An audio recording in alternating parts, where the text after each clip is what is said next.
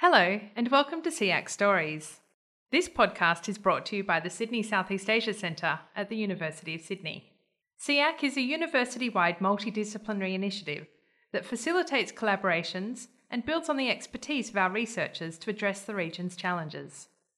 This podcast tells the stories of our members, exploring and sharing their research in and across the region. Thailand is back in the news again this week with the largest demonstrations in the country since the military coup in 2014. For the past 15 years, Thailand has witnessed a number of mass protests, street violence, and military takeovers with what seems like no end in sight. My name is Aim Sinpeng, and I'm your guest host today for a SEAC Story podcast that will feature a groundbreaking new book Fighting for Virtue that seeks to explain Thailand's political troubles and offer news insights to understanding ongoing protests that we are observing today. I'm joined today by Professor Duncan McCargo, Director of the Nordic Institute of Asian Studies. Duncan is one of the world's most famous scholars on Thailand, and we are very honored today to have him here with us to discuss his book, Fighting for Virtue Justice and Politics in Thailand, which was published by Cornell University Press in 2019. So, Duncan, um, lots of people have had interest mm-hmm. in scholarship published on Thailand in the past decade. Why did you decide to focus on the judiciary to explain contemporary Thai politics in this book? Yeah, it's a really good question. Um, but I kept finding that all roads led back to some kind of court decision. I know you, you too wrote an article about the, the banning of political parties that came out of a workshop we were in a few years ago. And that's one of the, the phenomenon that we started to see during this period that was rather confusingly referred to as the judicialization era, started with two royal speeches in 2006 when the late king more or less said, you know, I would like judges to step forward and help solve some of Thailand's political problems. I think that was a cue for many of us to start trying to work out what it was that the courts were doing. Of course, you know, it went off in lots of different directions. There were constitutional court decisions. There were decisions of the Supreme Court that was set up specifically to try politicians and other kinds of court cases to do with freedom of expression, assembly, and so on. So it just seemed like all of a sudden when people have been paying very little attention to courts in the context of Thai politics from 2006 onwards, really until today, but certainly for the final decade of the last reign, the judiciary and the courts were really at the center of a lot of things that were going on in Thailand. So, if I were to ask you what is the most important argument or message you're making in this book, what would that be? Yeah, that's always the big challenge. You you spend years writing this long, rambling book with all kinds of different stories and themes and issues in it, and how do you distill it to its essence? I mean, I think I do have an argument which possibly not everybody is is readily going to understand, but let me try to summarize it as briefly as I can. I don't think this idea that somehow the courts and the legal system operate in a sort of vacuum removed from politics, and that therefore they're going to be able to come in and solve political problems that other institutions can't solve, is really true. Uh, I am against legalism. And this is something that a lot of people don't quite get because we're all supposed to favor good governance and rule of law and those things. And I'm not saying those things are bad, but I do believe that ultimately law is politics by other means. And we can't therefore expect people who are trying to administer a legal system that's been created through a political process to behave in a non-political way. So what we find in the context of the Thai system, and I think it applies to many other countries around the world, although I don't study those countries nearly as much, is that the political problems that you see, say in parliament, in political parties, in elections, in other modes of institutional political engagement, they are writ large and reflected in the legal system and the way in which the legal system operates. So rather than being this sort of separate independent zone that can offer checks and balances to the political system, what you end up is two parallel systems which are in some way trying to get to the same place. And so the basic message of the book goes well beyond Thailand. It's just that this idea that we could go around the world setting up lots of constitutional courts, administrative courts, election commissions, corruption fighting commissions, and so forth, and somehow establish legalistic entities that would stop politicians from doing bad things. I basically think this is all a mistake. I think that we have to live with the politicians we have. If we don't like them, we have to throw them out of office electorally and hold them to account by other means. I think the idea that you can set up a parallel political system, which is what the courts are, and expect that to remedy the deficiencies in the core political system is an illusion. That's my basic argument. This is not the answer. This legalism stuff is not the answer to Thailand's political problems, and I suspect it's not the answer to most countries' political problems either. That's so fascinating because you think, you know, we need more laws, more law professionals uh, yes. uh, to help increase good governance. And I think part of your skepticism about the impartiality of the court system stems from how you discuss the recruitment of judges. Uh, we talk about judges as a separate caste in the Thai society. And to me, you know, the word caste seems to suggest that you're somehow born into the judiciary, that becoming a judge is hereditary. What do you mean by this? Yes, I mean, if you ask me what's my favorite chapter of the book, it's, it's really the one where I talk about judges. So the courts and the judges are supposed to be the problem, and in many respects they are. They are the problem that the book addresses. But I think people got themselves into too many binary categories looking at Thailand, and they just imagined that judges represent the forces of everything that's sort of conservative and bad in Thai society. And that's not really how I see them. I was really, really interested in the judges. I enjoyed my conversations with them. I, I kind of felt an affinity with them, like you know, in another life, I could have been a Thai judge. You know, so Thai judges are socialized into a particular worldview. A typical trajectory for a high-flying Thai judge is that you would take the entrance exam to be a judge at the age of 25. So you graduate with your undergraduate law degree, you do some nominal work for a law firm while you're basically swatting up to pass this exam. You may or may not also do a, a master's degree, but actually the higher education isn't really valued that much in the judiciary. The ultimate judge is the person who is a star undergraduate student who then passes first time the entrance exam at the age of 25 with basically no real working experience, just by having mainly memorized all the previous Supreme Court judgments in this fiendishly difficult exam, gets ranked number one, and then knows that 35 years from now, they're going to be president of the Supreme Court unless they make a hash of their career in some way. So when you go into the Thai judiciary, you're given a ranking number based on your performance in that exam, and you carry that ranking number with you your entire career. So everybody has like a number stuck on their head, more or less literally. So it's a very closely regulated system. So everybody knows what their salary is going to be, what their career trajectory is going to be, what they're going to be doing five years from now, 10 years from now, 15 years from now. They have that incredible security and they know that they've passed that very difficult exam and they have this feeling of like we are an in group other people don't really know what it is to be us. We have a special relationship with our expertise and our identity and of course that then comes into a special relationship with the nature of the thai state and a belief that they have a special relationship with monarchy that they are chosen by the monarchy to be the ones to administer law on behalf not just of the people and the nation but also of the king.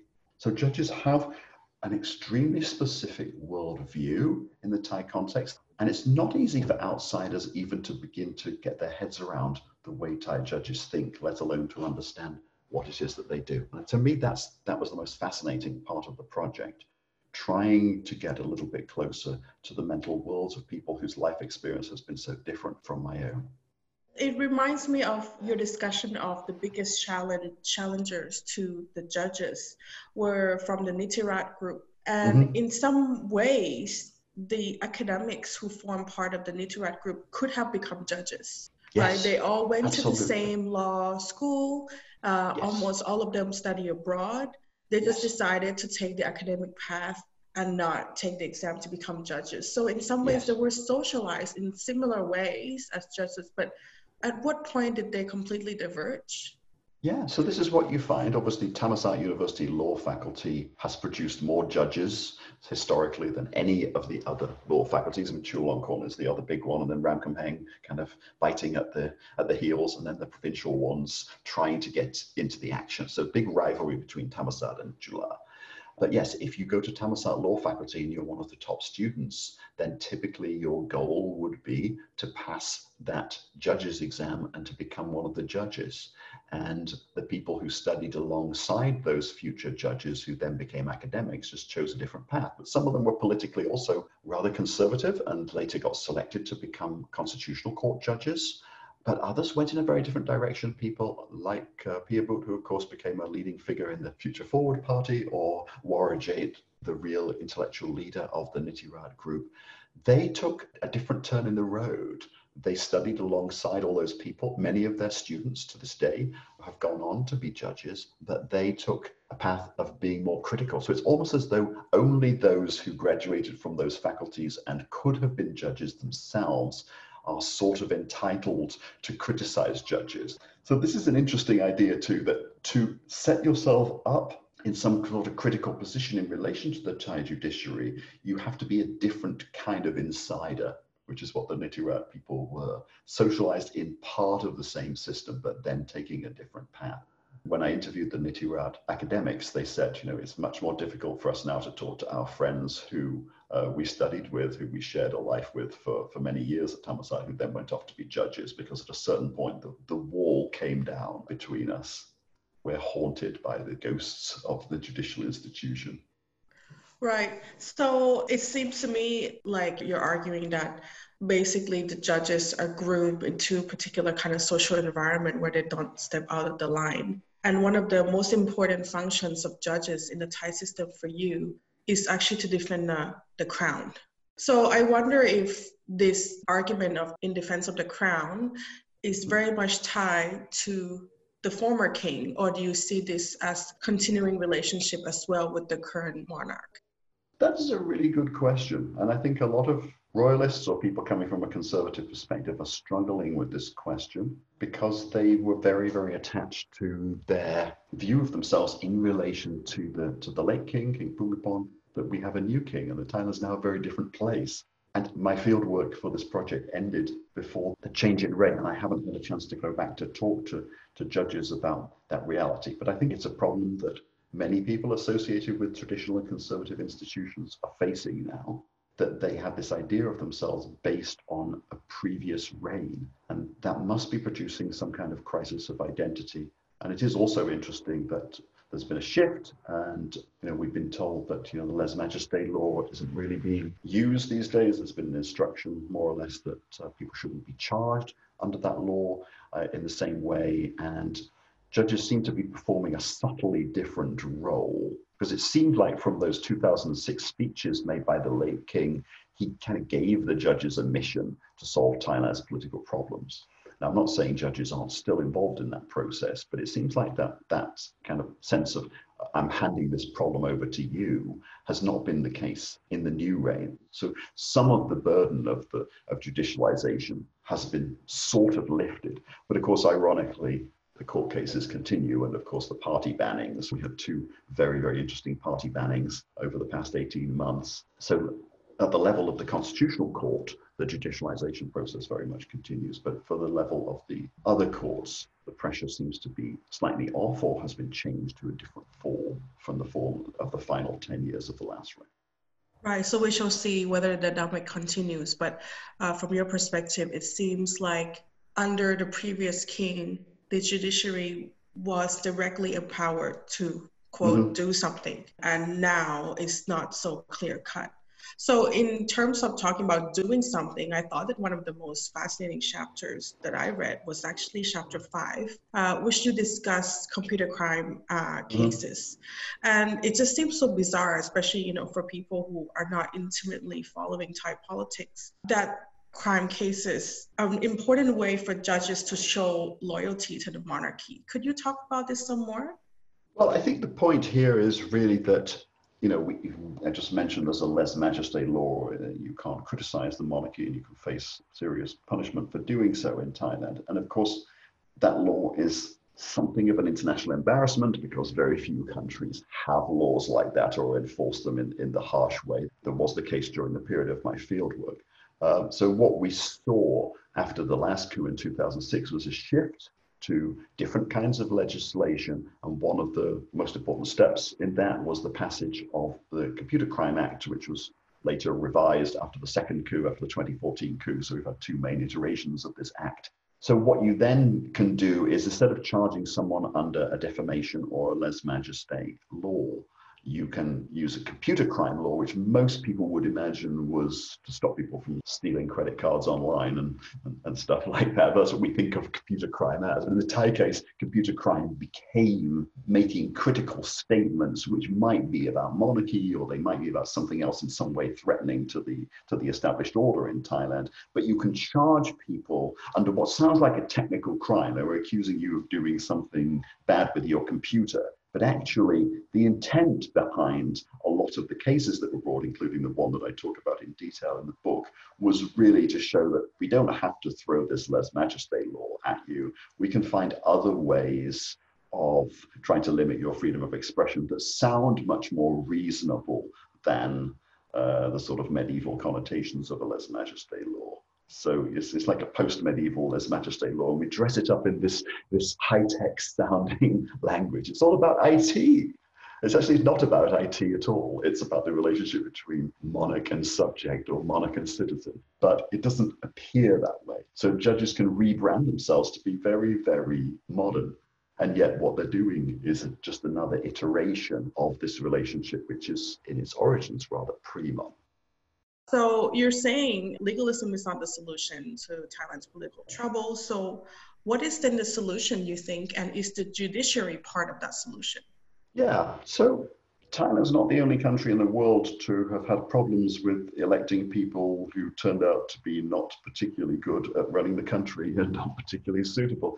But the difficulty is that if you resort too quickly to um, drastic measures, of which a military coup is the most conspicuous, or these alternative, you know, the, the original phrase coup d'etat is actually just a sharp blow of the state. It doesn't have to be anything to do with the military at all. So you've got lots of different options for sharp blows of the state now. And a lot of the sharp blows of the state were being administered by the judiciary, like banning political parties and uh, passing harsh sentences against former prime ministers, which or being about to do so, which caused them suddenly to disappear, obviously with the collusion of the authorities conveniently to take up residence in some alternative place thousands of miles away from Thailand. These kinds of mechanisms are ways of displacing problems that don't really deal with them.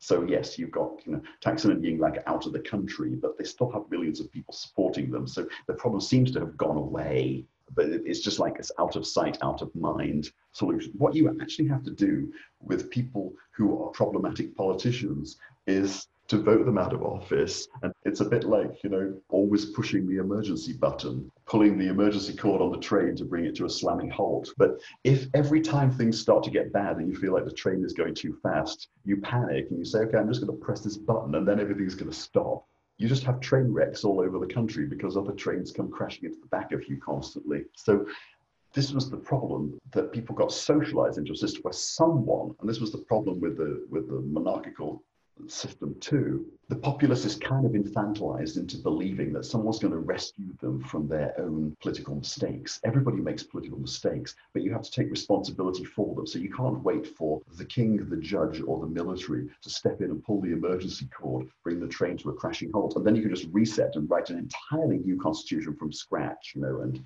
and they're talking again about the constitution as though somehow the constitution was the problem, when as we know the constitution is a symptom, and writing a new constitution isn't going to make the slightest difference so long as there are extra constitutional forces that feel entitled to intervene and also to seize power if necessary. So this is my problem with with legalism. But basically, people have a political system for which they take responsibility. And when they have politicians that are causing them problems, they have to find ways of getting them out that don't involve any train wrecks this is the problem in a country like Thailand. It's just been too easy to pull the emergency cord.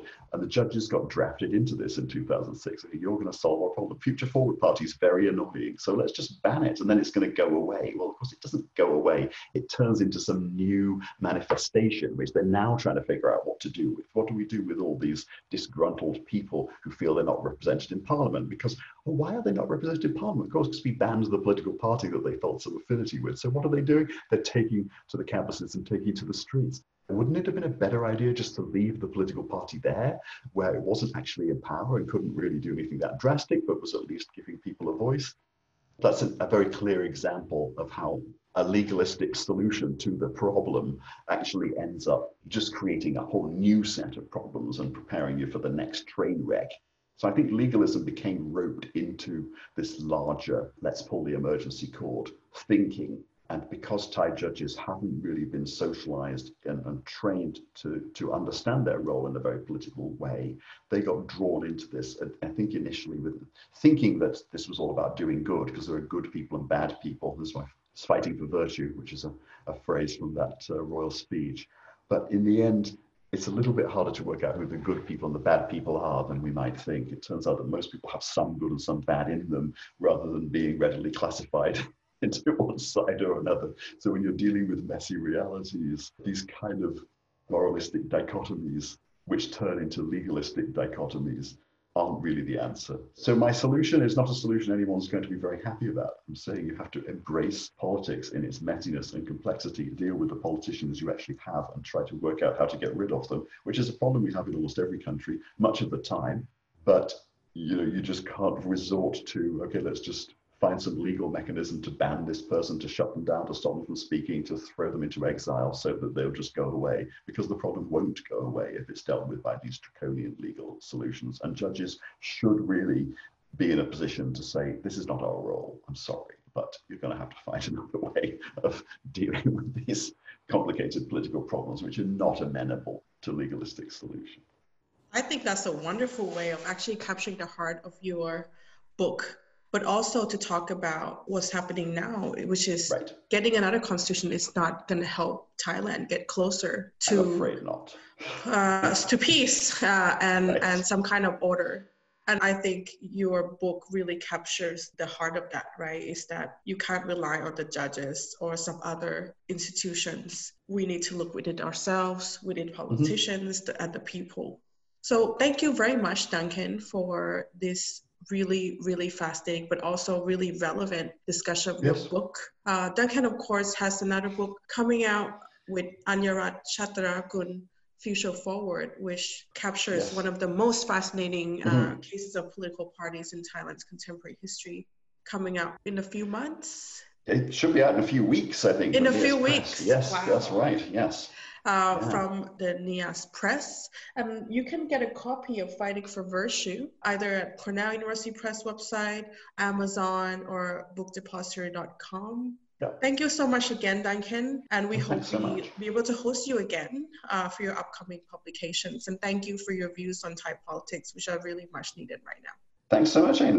You've been listening to SEAC Stories, brought to you by the Sydney Southeast Asia Centre at the University of Sydney. Make sure to keep up with all our SEAC Stories podcasts by following us on your favourite podcasting app. If you like the show, please rate and review it on Apple Podcasts. Every positive review helps new listeners find the show. And of course, let your friends know about us on social media.